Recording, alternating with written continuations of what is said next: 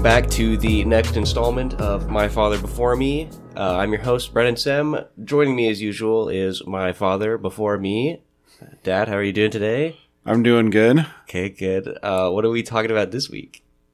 Uh, well, uh, to people my age, all I have to do is give you one tagline and you'll know. And that tagline is, Shall we play a game? yes, today we're going to be talking about uh, War Games. Uh, War Games was uh, 1983 film. Another one of those that we burned up quite a bit. Um, now, I don't think that this one was necessarily, you know, some of these other ones we've talked about have been uh, uh, a flop or a uh, box office bomb, but I think this one did pretty good. I was just trying to look it up. Uh, this one was actually somewhat of a hit at the time. Um, the story, of course, is uh, a young uh, high school kid is trying to impress his girlfriend, and he uh, sets up his computer to auto dial numbers, um, thinking that he can get into a uh, video game company that's in the area, and accidentally gets hooked into um, NORAD. Sure. Makes perfect sense. Well, of course it does. Uh, to be honest, it's kind of funny. So when, when, I was doing some looking into on this, I did notice that um, uh, this is a common practice back in the day to just cold call numbers, right? I mean, right now, and and uh, now that I've said, I think they they call it war dialing, I believe. Yeah, I think they call it war dialing. Um, and I think he actually even says that in the movie at some point that he's war dialing, which is to, you know, just randomly sequentially call numbers until it hits a, you know, a phone line, right? You know, you know I grew up with the uh, dial tones and stuff like that, so I mean, I'm sure that part of it you didn't even notice. But, yeah. Uh, but that was a common thing to get those dial tones and then realize that you could connect to it. Um, now, back in the day, it used to mean fax machine more than anything.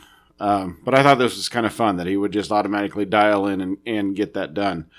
Um, I will note that um, there was some uh, trivia that shortly after this movie came up, there was an uptick in this sort of hacking, and there were quite a few uh, industries, tried quite a few companies that had to change their security methods uh, to actually have a login, whereas normally they would just assume that the only person dialing in would be somebody who would need access and have access. So probably for the for the best, right? So maybe this uh, this is kind of credited with little cybersecurity. Uh, but uh, yeah. of course, the premise is is that he uh, gets in on this uh, highly advanced AI for the time, and he thinks he's playing a game when in actuality, uh, this AI is actually triggering a thermonuclear war simulation. So then NORAD goes nuts because they think it's live.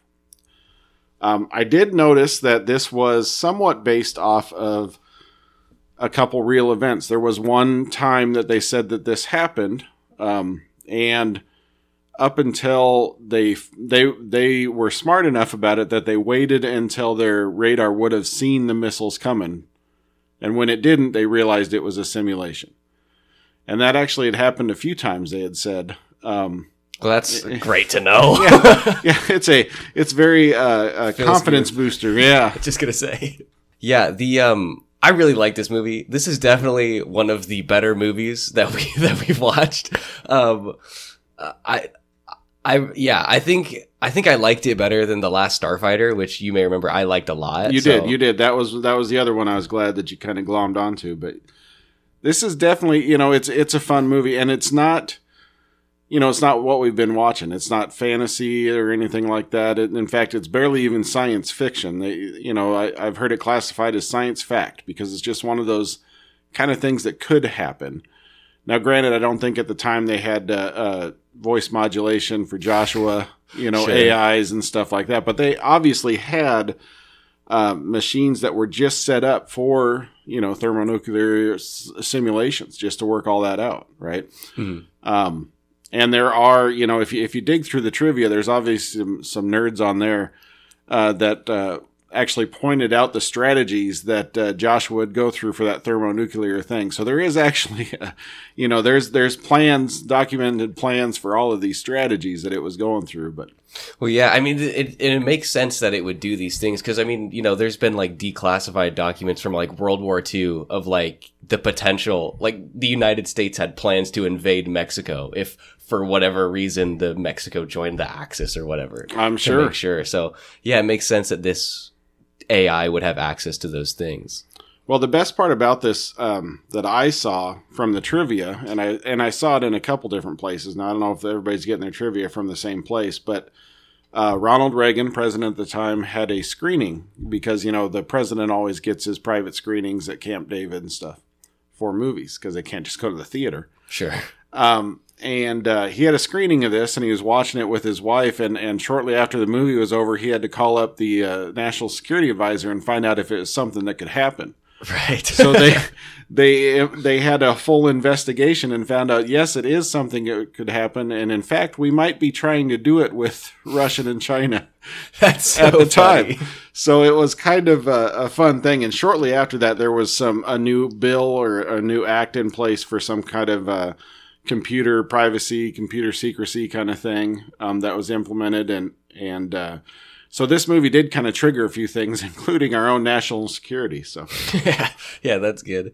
Um, I will say, watching this movie, I have never felt more like disconnected, just like based off of the technology, because it was like so almost, but it was like it was like so recent, but at the same time so completely divorced from anything I'm normally used to. So I was like, what is going on right now? Well, I got to think while you're watching this, you're probably thinking it's some kind of cool steampunk thing. Even, you know, it's it's the way out off future or something where everything's this weird way of doing things. But yeah, that that's the way that it worked. So Yeah, that was so crazy. I mean, there's like arcade machines, and yeah, obviously the dial up, it was ridiculous. Oh, I- uh, one thing I did note that was kind of cool is uh, speaking of arcade machines. Of course, he's playing Galaga, which is your your grandpa's favorite uh, arcade game ever.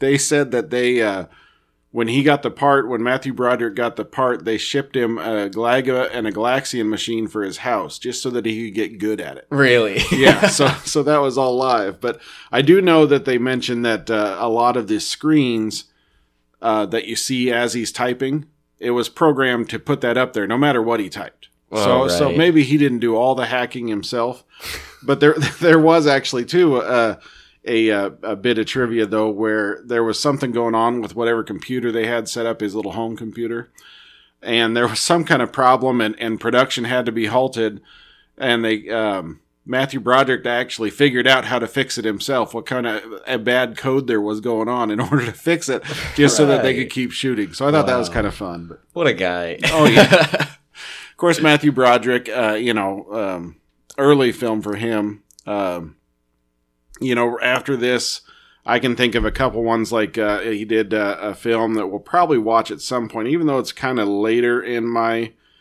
um, my child watching days. But there was a, um a movie called Project X that was about. I think it was one of the same writers, if I was looking at it right, or maybe it's the same director. But anyways, that's a, another military movie that he's in when he's a younger guy. Um, it's kind of fun. Um, of course, Ferris Bueller. He went on to do Ferris Bueller Classic. shortly after this. Another note, of course, Ferris Bueller, John Hughes film. Well, right after that, Ally Sheedy, you know, she kind of got brought in as you know one of the Brat Pack, you know, in, in all those John Hughes movies and stuff. So it's kind of fun that you know. Again, we talk about how it's a small world when we talk about these actors and stuff that we're seeing now, just because they all kind of came up together and moved on and did the same things together. And, and I don't know, I thought it was kind of interesting. But Right. I uh I was looking I was watching this whole movie and I was like, man, why does she look so familiar? And I realized it's because she's Yang from Psych. oh, that's right. like I was like, what a weird connection. That's right. I forgot that she did that uh, in her later years. But uh, of course, I know her mostly from uh, another film that I'm going to make you watch sometime, which again I think is done by one of these same writers or directors, and, and that's uh, Sor- Short Circuit. Mm, I have seen that one. Okay, I, I couldn't remember remember, if we made you watch that one or not, but uh, Didn't they used to have like a little short circuit robot at Krypton Comics? I bet they did. I mean, he's uh, Like you know Johnny Five's alive, so yeah. Uh, I do have to say, you know the the shall we play a game? Of course, you know I always go through all the other taglines, and I kind of enjoyed some of these, and I don't know. Sometimes I got to wonder whether IMDb is just throwing stuff at us. Um, but some of the other taglines I thought were uh, pretty good. There was um, the only winning move is not to play, which of course is you know how we solve everything at the end. Yeah, the point of the movie. right. So there's your finale for you. Um, I like the "Wouldn't you rather play chess?" You know, so I think they just took all of Joshua's lines and made them taglines or something. Yeah. uh, is it a game or is it real? I mean, it, it's definitely you know, it was building everything up to this, um, and it was kind of interesting. You know, uh, of course, we're in the middle of the Red Scare or towards the end of the Red Scare, I suppose, probably at this time. Uh, I'm not much much of a history buff, but uh, you know, you got to think that that's what they're doing is they're sitting around and watching for this kind of thing. And when it's popping up on the screen to a bunch of uh, military military generals who don't know what all those machines are doing down there, you know, that's probably pretty nerve wracking. yeah, for sure. Uh, I can only imagine. Yeah, it definitely was. Uh, you could definitely tell it's like a Cold War movie. yeah, One other thing I did want to mention uh, about just this is a, a stupid side note, but about me being like feeling out of place because it was like such a different time. I noticed when um, what was her name, Ally Sheedy, uh, and and Matthew Broderick were riding on their their bike, no helmets. well, of course, What a course not. completely different time period. Well, yeah, you can't hurt your head back then. duh. It wasn't Yeah. until recently that their helmet laws. No, it, you know it, it's definitely you know of course that's the cool hip kids having their fun you know and stuff too. But Yeah. uh, yeah, I get uh, you know I go back to uh, hanging out in the uh, um, as a kid hanging out in the gold. Uh, we had an old gold station wagon. And of course, we'd be laying down in the back. We'd be, you know, there wasn't a seatbelt there. I, I do remember, though, specifically right around this time, I think my uh, m- mom was driving the uh, the gold uh, uh, the old gold station wagon, and she got pulled over for speeding. and uh, you know, I remember us as kids being so afraid. We were sitting in the back seat, kind of hovering over our waists, pretending we were hiding our seatbelts that we weren't wearing. But That's funny. Um, speaking of the the sort of stereotypical cool kid thing, of course, a main high school kid, he's got to be late to class. You know, it's a standard. well, yeah. Got to be not paying attention. yeah, that was a little a little basic. Well, and you know, the whole point of uh, bringing Ally Sheedy in was to uh, hack in and change her grade. You know, just like he does when as Ferris Bueller when he hacks in to change his uh, how many times he's been late to school. You know, and that's stuff. a good point. I had forgot about that. So he kept his skills from movie to movie, I guess. But let's see. So apart from the sort of jokey aspects of this movie, I gotta say, I that opening scene was like so good. like when they're when it first happens and the uh, commander there or whoever refuses to turn the key right in the opening. Right. I was like, this is not how I was expecting this movie to go. It felt a lot more serious than I was expecting. It was really incredible. it definitely was, and and it gives you a sense of the um, you know the the tension and stuff, and all the stuff that leads up to the fact that once this starts going off, you know. You can you can feel why they would have that tension and why why you know Dabney Coleman would have to uh, lock him in a room and wonder why he's got tickets to Paris, you know, and stuff because he- there's that nature of you've got to be on your guard all the time, and I'm sure that's a thing, you know, especially like I said, because you're in the middle of the Red Scare. Who knows what them Ruskies are doing, you know, and stuff. So you got to be ready for it. But it was pretty slick, and you know, I got to think that the way they did it was actually pretty truthful. Although they did say, you know, the whole the NORAD area, those were all fake. You know, if you if you went to the real NORAD at the time, they were ju- they were just a few small monitors. It wasn't these big giant ones all over the wall Right. uh, that are projectors and stuff for the movie. But uh, you know, besides that, I think that they took a lot out of the um, the realness of it. You know, and tried to they tried to do their research. The writers tried to do their research. I, I that's one thing I noted in a in a bunch of the uh, the supplemental information I've seen on this one is that they tried to do to um, be accurate to this. And shortly after this, they got together and they wrote another movie that's about cyber hacking. I've always heard of, and I never really watched it much, but called it was called Sneakers with uh, Robert Redford. Hmm. So maybe there's another. Uh, we'll we'll we'll go with a follow up on these movies sometime just to see how they how they uh, how they expand it out. I know shortly. It wasn't too much longer out after that. There was a, a hacking movie called Hackers that I thought was pretty cool at the time. yeah. but that was when I was in college, so hacking was real cool then. You oh, know, sure. stuff, so. Yeah. Um, but yeah, I mean, I do think that they tried to be pretty accurate with it. And like I said already, right off the bat, the fact that he's just cold war dialing and stuff was a pretty commonplace thing for anybody who had the knowledge to do it and the equipment to do it. Mhm. Right. I know right now, I think they call it war driving or whatever, where you just drive around until you can be, you know, close enough to a Wi Fi hotspot to see if you can get in on anything, you know. Yes. So. I do remember that from my one cybersecurity class. Right. You're, you're all set.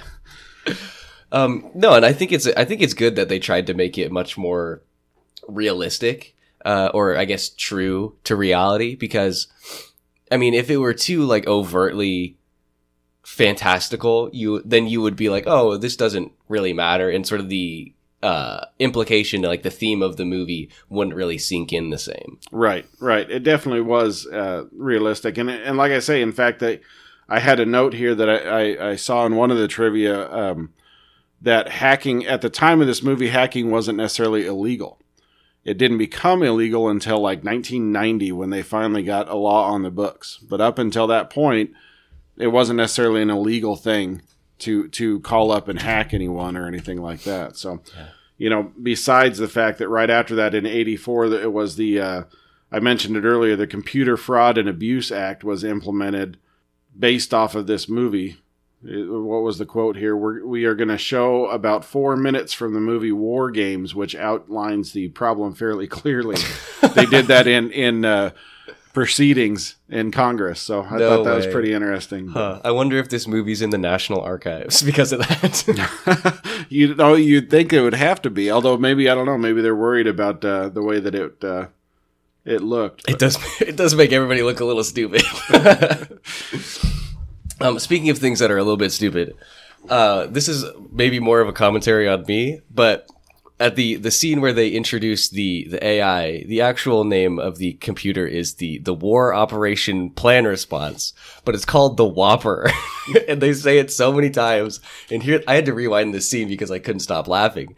Um, they're talking about World War Three, you know, just blowing up the whole world, and all I'm thinking is Whopper, Whopper, Whopper, Whopper. Junior, well, double, hey, you know, it's Whopper. it's serious. Uh, it actually, and and now that you say that, I'm going to look it up. But it, it is based on the fact that there is a computer out there named uh, what was it? Bigger B I G or BG something. Uh, I'm digging through the trivia here.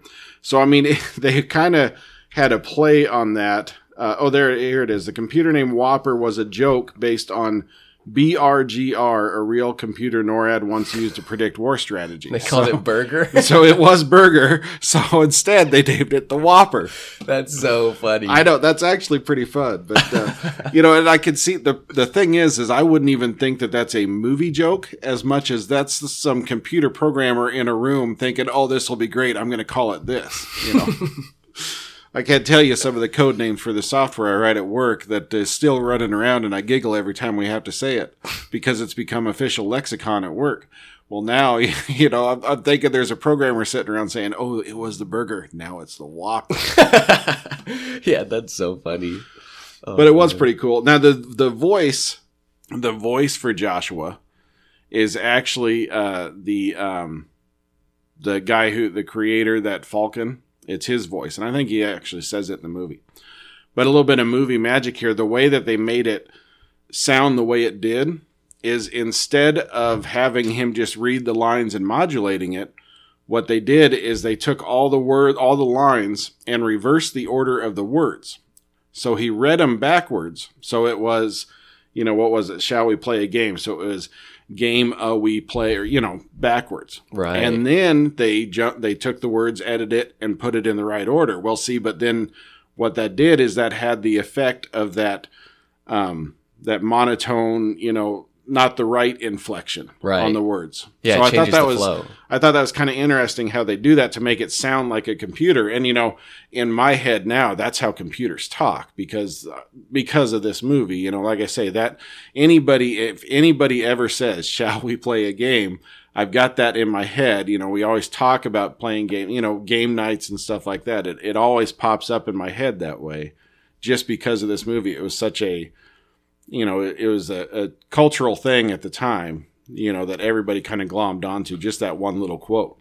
Yeah, for sure. Yeah, the movie was definitely it, it definitely uh, a, a, a well known thing because I like I said I mean I've never seen it but I've seen so many references. I mean obviously the shall we play game, but even like they uh, I- there's jokes, so many jokes in How I Met Your Mother. you know, mm-hmm. I mean I've been watching that recently, so that's at the top of mind. But like, right. yeah, it's all over the place. I'm sure there's allusions to it in, in Psych too, since it's the same actor. They definitely make jokes. Oh yeah, I, just never I, I wouldn't mind going back and now that you reminded me of that, I wouldn't mind going back and rewatching and seeing if they got some references there because that's what Psych was, you know, Oh, the for sure. the '80s references all the way. You know, Val Kilmer. yeah, that's another one we're watching soon. We got to find a Real Genius with Val Kilmer. But oh man. Uh, so yeah, I mean, uh, talking a little bit more about that Stephen Falken, uh, his the uh, inspiration for him, of course, was Stephen Hawking, and they um, they actually approached him to be in the movie, but he turned it down because he was worried they were exploiting his disability, you know, and Right. stuff. Which you know, I got to think. I don't know what his condition was at the time of this movie in the 80s. I don't, you know, I'm, I'm not up on my Stephen Hawking history and stuff, but I almost wonder if the voice, the computer voice, and then his voice, the, the way I think of it now, Yeah. would have been a thing, you know. So, so I understand why he backed away from that. But, but another fun thing is that the actor who played Falken was actually going to be John Lennon. Really? Yes, they had John Lennon lined up to do it, or they were talking to him about it, or something. But he was, or the part was written for him. He was going to uh, be the Falken character, and then he got shot. Oh, yeah, So- that's unfortunate. So that makes it difficult, I guess. But uh, I thought that was an interesting little thing. So that is that's so weird. Man, that's two Beatles back to back. George Harrison and now this. I know that's what I'm saying. All these people live in one little box or something in that time, and I mean, we talk about the the storyline though. Of course, the storyline is pretty cool because you know, obviously, you hack into the computer and get started. Well, then it comes down to you know, we got to have a, a kid save the world, right? So we're kind of back to, um, like I mentioned, like I mentioned on a couple of our movies, it, it comes down to the movies in the 80s were always the kid's the smartest one in the room, right? And uh, you can see that here. Obviously, they play that at some point. Somebody in charge actually has to tell that one, uh, you know, the military guy to back off and let uh, let let him take over, you know, and Right. stuff. So it's it's fun, you know, and and but that was the those were the stories at the time. Of course, that's why you know kids like me glommed onto it. I think more than anything because you you felt that that uh, okay, yes, here's these dumb adults, and we know, you know, the kids know better. But uh, it was pretty fun, you know, and the the solution for playing uh, tic tac toe, you know, I think that was what they say they they got that I think from some book um, they got the idea out of that. I can't remember. There was some inspiration specifically for that, where it was, uh, you know, the set the number of characters, set the number of players to zero, and it'll play itself Mhm. until it realizes that it's done, you know, and stuff. So I did think that was pretty cool, and, and you know, we've got shades of that now. If we talk about uh, AI, you can't talk about AI nowadays without somebody getting uh, bent out of shape because it's either going to replace their job or it's going to make their job amazing, you know, and right, stuff. I for mean, sure. all the talk I hear about AI nowadays, but this, of course, is the beginning of you know we leave our we leave everything up to AI, and you know we get Skynet. So- Right, yeah. And I mean, even the tic tac toe thing, it's vaguely the same thing uh, about the solution. You see, it's like the solution to a lot of issues with AI in in in, the culture is that like you just give it uh, a problem that puts it in a, an infinite loop, and so then the computer explodes. I mean, like that's that's everywhere. Uh, and I guess you know, in this instance, the computer learned and didn't explode itself, though there was sparks. It Well, like yeah, I exploded, mean- but then turned back on. It's thinking real hard about exploding. I guess I don't know. it definitely, yeah, it, and that's where you know this isn't the um, yeah this isn't the computer overloading itself as much as coming to realization. You know, I, I suppose that's probably the uh, you know the light bulb or you know the the face palms like what are we doing you know that kind of thing where it's like well there's no way to and like i say in that one tagline it kind of laid it out for you the only way to win is not to play right, for sure. um, and of course that's that was the uh, the message about everything when it came to the red scare because it was always mutually assur- assured destruction we got to the, we get to the point where everybody's got the nukes Yeah, And, exactly. you know we're going to launch it and kill everyone i mean it's a it's uh, um, the plot line to a lot of stories we talk about uh, what was it? It was uh, Denzel and uh, Gene Hackman in a in a submarine one where they kind of had the same thing, where it's like they got par- a partial partial launch order for their um, for their missiles and stuff, and it's like if we do this, we're you know it's mutually assured. And it, that's an excellent movie. I think uh, Crimson Tide. I think is is that one. Mm. That's a good one to watch uh, sometime. So, uh, but it's a, the same kind of plot line where you are, you know, if we do this, we know we're just exploding the whole world, Right. right? Well, there's no, but do we do it just to do it? Because if not, then we're the only one that explodes, right? Yeah, or right. something along those lines. So that whole logic there was pretty, uh, is pretty pervasive, and this is the first time I can think of it um, being used and being being displayed in that way. So. Right. Yeah. Um, Crimson Tide is on Paramount Plus, by the way. Oh, there you go. Um, That's an excellent one. You should watch it sometime. Definitely not a, um, a My Father Before Me because it was definitely when I was older, but uh, I would recommend it either way. So Um, yeah, I, uh, I, I think the, um, the sort of aspect of like, or this, a sort of theme that is, obviously the, the major theme is obviously the political theme of don't launch the nukes because we're all dead. but then the, the uh, theme underneath that is a little bit about like, um, this sort of increased technology in society and this idea of like turning the, all of the controls over to the AI. And I think the, um, the conclusion ultimately is that, you know, you can't leave these moral decisions to an AI because there is no moral boundaries. It's just, if its, its goal is to complete the game, to win the game, to achieve its, its purpose or whatever, then its moral boundaries are whatever to complete, uh, to win the game. And I think that is one issue I do have with this movie is that I don't think the if there was an AI that was controlling this, I don't think it would have been like, oh, well, nobody's gonna win, you know? Well, it could definitely come to that conclusion eventually, and that's you know that's again whether it would decide to do that or not is another thing because at some point you know it, it's it's playing out the simulation that was set up, you know. So yeah, at what point during the simulation does it realize that it's a simulation and it shouldn't continue with the simulation because there's no way to win, Right. or something like And that. how how many possible combinations can it try before it really realizes that no matter what, nobody wins? Because I'm thinking like if you're a computer, uh, which obviously I'm not, believe it or not, it's got to Well, think. we don't know. you know, there's an there's an infinite po- number. Of, I mean, you know, we only saw thirty or forty that showed in quick succession at the end there, but you got to think there's an infinite number of possibilities. Uh, I mean, it showed you know war starting in the Middle East. In in, I think there was one that was like the English thrust was the name of it. I don't know why that stuck out to me, but it's like there's an infinite number of possibilities. So it was like, wh- how many of those is it gonna like? Is it Well, how many of those like computations is it going to be able to go through in that amount of time? Well, and even then, uh, so then you're you're quickly rolling into chaos theory, right? Because how can you create a mathematical equation around every little thing in the world, right? Right. I mean, how do you uh, how do you put into the equation that it's possible that one of those missiles gets struck by lightning while it's flying, right, and sets off a chain reaction that explodes all the other ones, or Right, something yeah. like that? Or how do you uh, you know control the fact that at some point there may be somebody who just doesn't launch because they feel like it's not worth it, right? Right. So yeah, there's definitely a lot of variables in there in order to do that. So you wouldn't necessarily look at all the infinite possibilities, but then again, if you look at that standpoint, then you also have to understand that there is a way to win tic-tac-toe, and that is if both players don't start right, neither one of them starts in the center, then eventually somebody's going to win Right. because you can, you know, there. So again, there are ways to win this game, even though if everybody's playing logically, they won't. Mhm. You know, so it's kind of taking that standpoint of all things being equal. If it's going to work the way that it would be simulated out, then there's no way to win. So I guess that's the way you know he comes to the conclusions. Right. But yeah, you're right.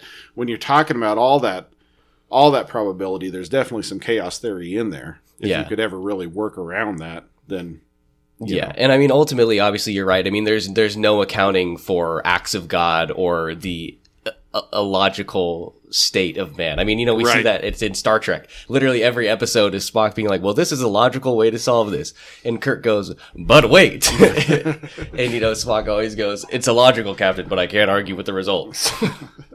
Definitely, yes. Well, and yeah, so there you go. If there was ways that they could, I mean, so if he, if a computer could somehow take all those infinite possibilities in there, then it may find quite a few instances where we actually win, just due to some odd infinite possibility, you know, weird possibility. So then it might cons- uh, go ahead and say, well, we should do it, you know, because Right. there's enough of a chance that it works. But you know, this this. Um, you know that logic is also on display when you talk about um, you know um, Asimov's three rules with robots, Right. right?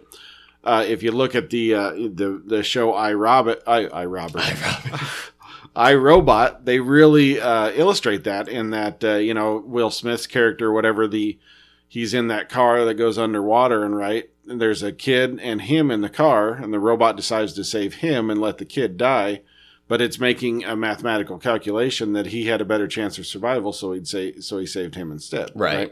So yeah, that kind of thing is somewhat scary when you think about um, you know self-driving cars Mhm. and that kind of thing. You know, if if the self-driving car has to make the decision of hit one none or you know whatever that uh, that uh, um, thought experiment is that you always get. Do you drive off the? road? Do you hit one small child or a busload of nun- nuns because you have to swerve to one of them, Right. right?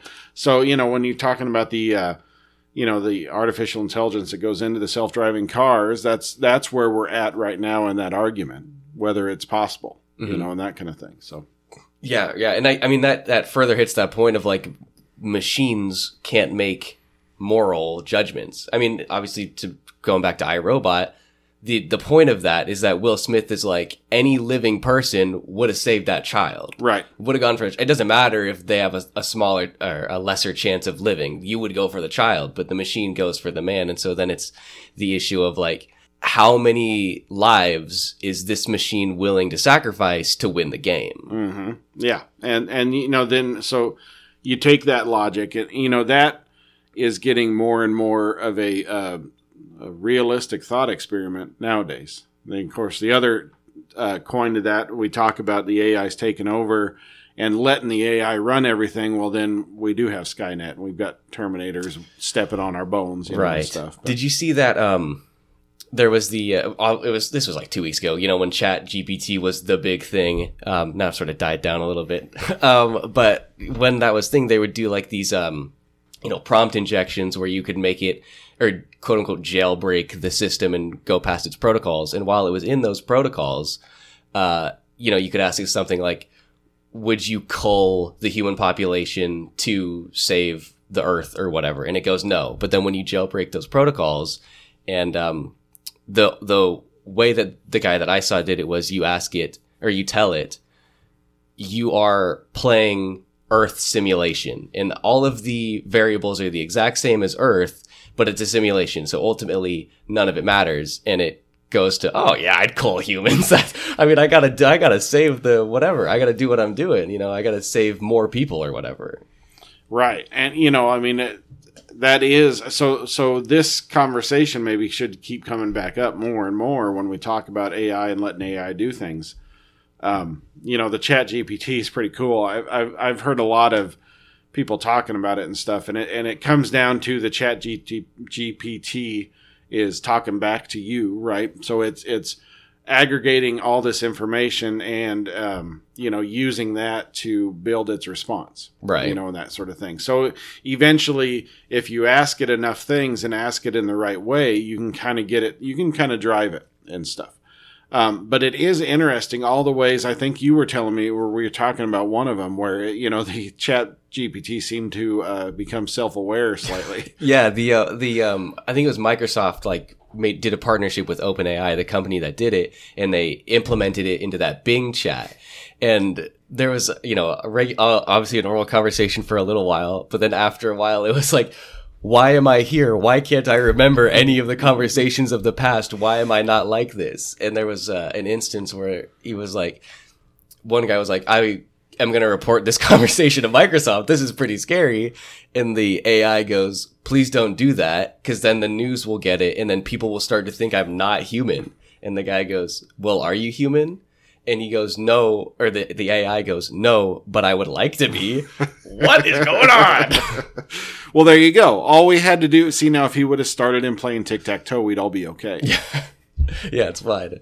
Although one of the um, parameters of the uh, the protocol there was that you're not allowed to ask it a question that will put it in an infinite loop. So they've taken that backdoor out. So. Well, they've already fixed it then. So obviously it's it's tainted right there if we can't do that. But I tell you what, you know, so just to think that so this conversation, like you say, and it, and I hear it a lot on these, uh, you know, even these uh, um, job related, you know, business related podcasts that I listen to. You know, there's people that are calling in worried about how they're going to lose their job because AI is going to replace them and that sort of thing. So, I mean, if we take that logic and and this conversation comes back up, I mean, maybe it's a cyclical thing because you know we had the '80s, we had war games. Um, '90s is when, um, now granted, uh, Terminator came out in the '80s, but you know it's when when the conversation really hit about this no fate and all that kind of stuff was Terminator 2, you know, and that sort of thing, which was what 88, 89, I can't remember now. Um, but you know, and then now we're back into it when we talk about this, uh, you know, Chat GPT and the AI and that sort of thing, and how it, it's replacing everything. So, but it, it's it's pretty cool to think that you know this movie again was kind of talking about things in a realistic way. I mean, it was trying to um, not only scare us, you know, because thinking the world's going to explode and we're that close. But it's also just interesting in the way that it works it out and, and is trying to have a message too about the whole concept. Right. Yeah, for sure. Yeah, it's it's interest it's interesting to me that it uses this vehicle of like a machine to sort of uh, hit that point of like the obviously the situation at hand. you know, because you could have just as easily done a similar story, but or have the same message, but just make it all a, a group of men. You know, I mean, then we've got is that Doctor Strangelove kind of similar? Yeah, yeah. I think that kind of digs off that same thing. But moving on for a little bit from the the AI aspect, I another interesting sort of emotional theme, I suppose that didn't really. Pop, I guess it's not really a theme, uh, but uh, a motif I will say that popped up towards the end when they introduced the Doctor, whose name I don't remember. Falken. Falken. Yes, thank you. Is the the nihilism that takes over him after he loses his family, right? Because he, you know, they show up uh, at his place and he's got his whole house is filled with dinosaur stuff. And as the scene moves forward, it's because he thinks there's like no purpose to life because he lost his kids and he's like nature will always reclaim and there, there's it doesn't matter. You know mm-hmm. it's gonna have we're gonna be destroyed either way. So why would i stop it? And then ultimately obviously he comes around. Right. Well you know it's this is how hammond got his start with jurassic park. No uh, so and i will say that what you're saying is uh, yeah i mean it's a it's a it's a good analysis of that because he and um, i was watching a uh, the siskel and ebert talking about it you know at the time when it was released. And that was uh, think it's Siskel's. I always forget which one is which. His complaint of it was, and you got this great movie, and then in the middle of it, all of a sudden you're getting preached to by this guy, you know, and stuff. But I think that I still think that that's, you know, that's just part of the message and stuff. But again, you've got the the kids come through and show him the way, right? They're smarter than the adult and explaining him and saying, you know, there is more to it and, eh, you know, and that kind of thing. Right. So. Yeah. Well, yeah. Matthew Broderick is like, I'm still young. right. You know, Ally's like, I'm 16 or whatever. So yeah, the, I like, yeah, it's a good, yeah. The children come and prove to him that there is more than just you, Falken. There's more people out there who care. That was pretty good. I, you know, and that acting it was it was pretty good. When he they're sitting there and he's talking, and she's wanting him to go for a swim, and he says he never learned to swim, and she said, "How do you live in Seattle and not know to swim?" Swim, and he's like, "I always thought I had time, you know, and stuff." But so you can see that little uh, adult crisis going on right there, you know, and coming through in that. Which, like I say, it definitely was a, a a fun movie in the way that they got that all set up. Yeah, I thought it was great. I really enjoyed it. Well, good. I know there was a sequel. It didn't do anything. I think it was straight to DVD. So That's that's probably for the best. yeah, it, it, it was one of those later ones, and I don't even know if anybody was involved, but uh, something. Some War Games Dead Code or something like that. I don't know. I, I don't even think I've ever seen it. I just heard there was another one out, but uh, it is kind of interesting. You know, maybe with this whole uh, resurgence of Chat GPT and stuff, maybe we've got, uh, maybe we're ripe for a remake or a reboot of this or, or another shot at this one. That would be interesting. Uh, War Games: The Dead Code. It is the Dead Code, yeah. yes. The main guy, Matt Lanter, that's the voice for Anakin in the Clone Wars. well, there you go. what a weird. so a live action, they had to they had to grab voice actors for this. Uh, um, I guess we so at this point, you know, we do normally go through the cast a little bit. Um, so we talked about Matthew Broderick and Ally Sheedy. The only person uh, in this that I know was uh, what's his name again? I just had it. Michael Madsen. Oh was, uh, yes, I a know young from- Michael Madsen. Yeah. He's only in one scene right at the beginning, uh, and I guess I know him from Reservoir Dogs. Reservoir Dogs, of course. Uh, he, well, he was a Tarantino dude. He was in all of them. Uh, I know him mostly from Kill Bill, you know, and stuff because he was in. He was one of the uh, the snakes or whatever in Kill Bill, but. Uh, one of the well, he's Bill's brother, I think. But uh, yeah, Michael Madsen, of course, a huge um, character actor at the time. Now, um, the other main guy that I knew a ton at the time, uh, Dabney Coleman.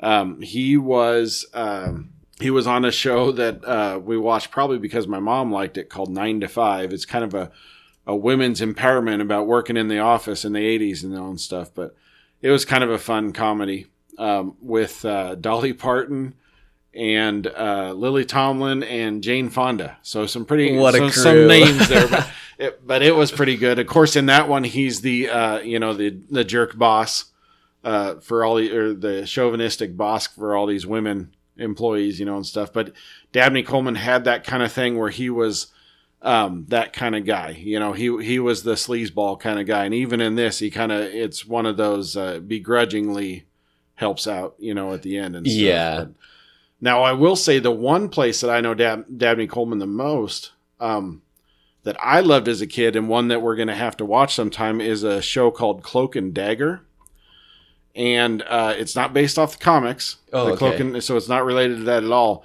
It's a uh, Dabney Coleman is like some kind of a spy, and I, if I remember right, boy, it's been so long. I think they there it's a kid, it's another kid movie who is fantasizing about the perfect dad, and Dabney Coleman is like a spy character, I think, in a video game Okay. and then uh, he comes to life and stuff, or or he's imaginary. We don't know, you know, and that kind of thing.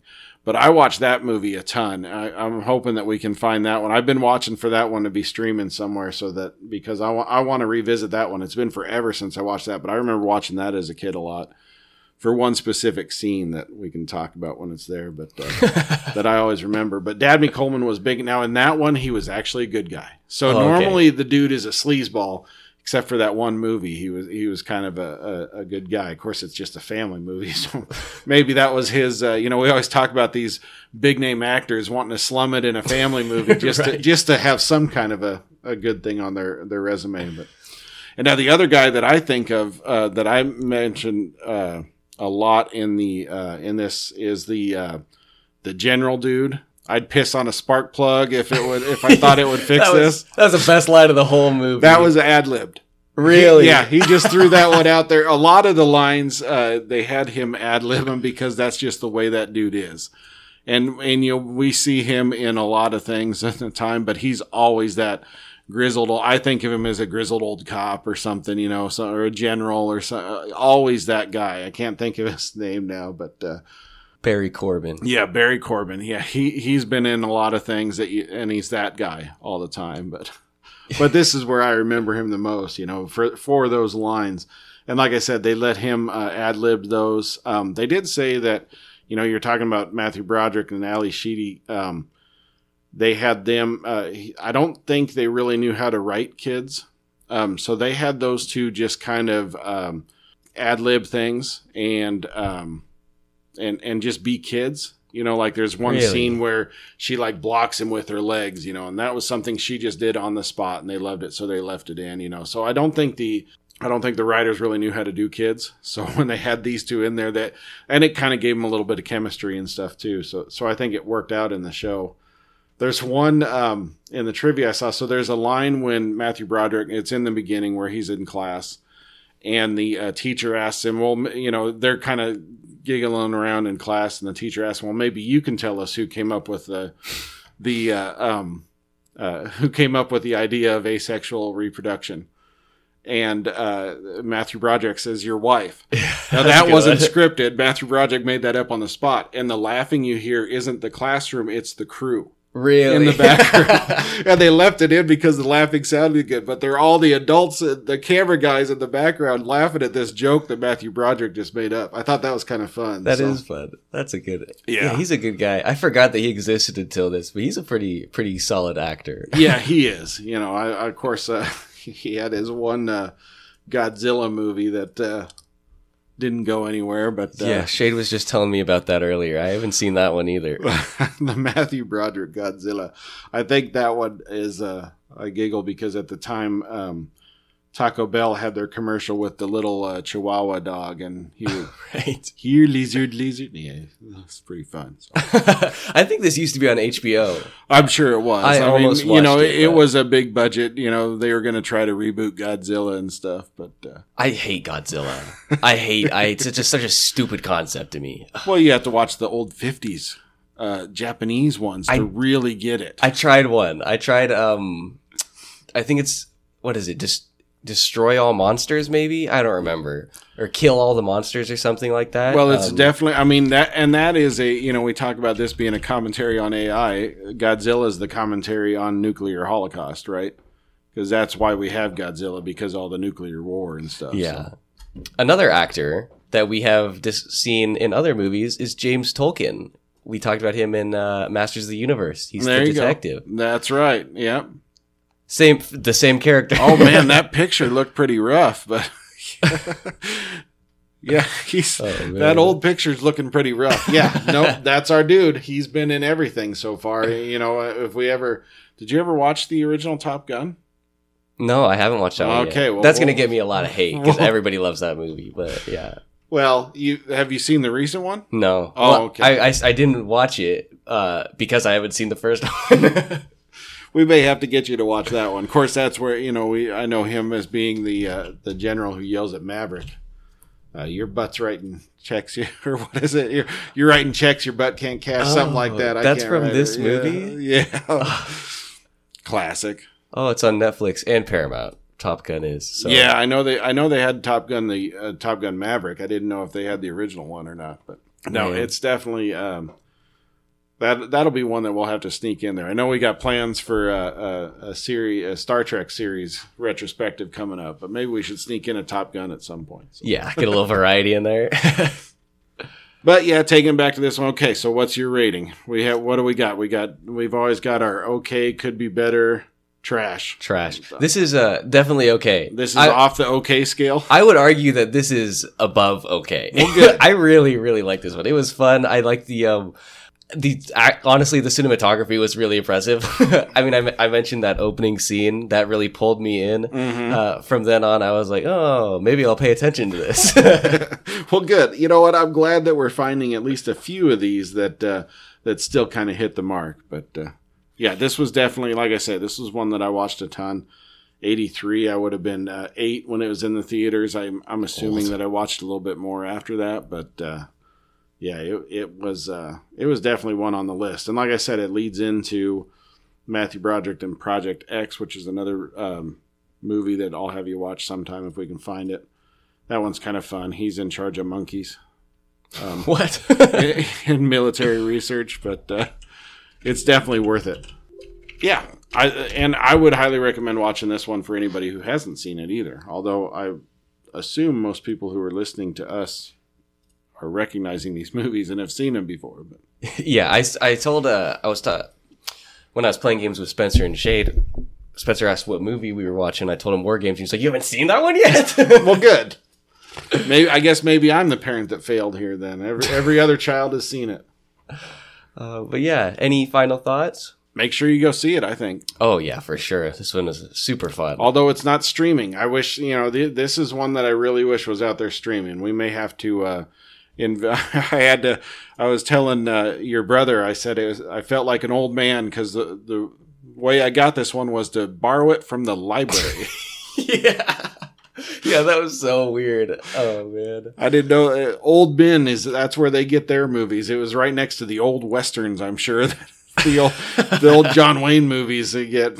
But uh so yeah, we need to get this one streaming somewhere. All you streaming services, I'm sure you're all listening. Yeah, and that is actually surprising to me that it isn't streaming anywhere, considering how like popular it is. It is, and I'm wondering on some of these older films. You know, when we talk about the streaming rights, I wonder if it's they don't necessarily know, right? Or, or it's not one that's in a, a top of mind catalog when when these streaming services go out and buy it. Right. Because we talked about what um, where did we watch Labyrinth? That was Netflix? was, was, it, was that a Netflix? I know. Well, Dark Crystal, I think, was because they had the Dark Crystal show. You're right. But I think Labyrinth didn't we have to do that on on DVD too? I mean, we think about some of these, or maybe that was HBO Max. That might have been HBO Max.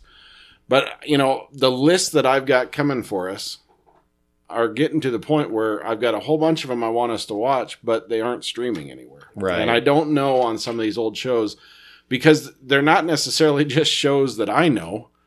Because you know, I hear uh, um, I hear podcasts of mostly you know other podcasters my age talking about them and stuff. So I know they're out there, and I know that they are still in some kind of a, a, top of mind kind of thing. I'm just surprised that these streaming services aren't picking up some of these old ones. Yeah, I mean, all the ones that we've really talked about. I mean, they're not exactly like obscure. You Right. know, like they're. I mean, obviously they're not. You know, huge, huge in the culture, but they're not like obscure. But they, I mean, like you had mentioned, a lot of these you are seeing jokes that you saw on Family Guy that now you are understanding where that reference came from. Right. Right. Before you saw it and you remember it from Family Guy or something like that, or we talk about Psych. You know, Psych does a lot of references and stuff. You love those shows, and they're referring to these things because they are, you know, cultural touchstones of that time, right? But it, it, it does seem odd. I guess I'm not a streaming streaming expert. I don't know. Maybe maybe it's just down to uh, the people who own the rights just don't want to sell them. I don't know.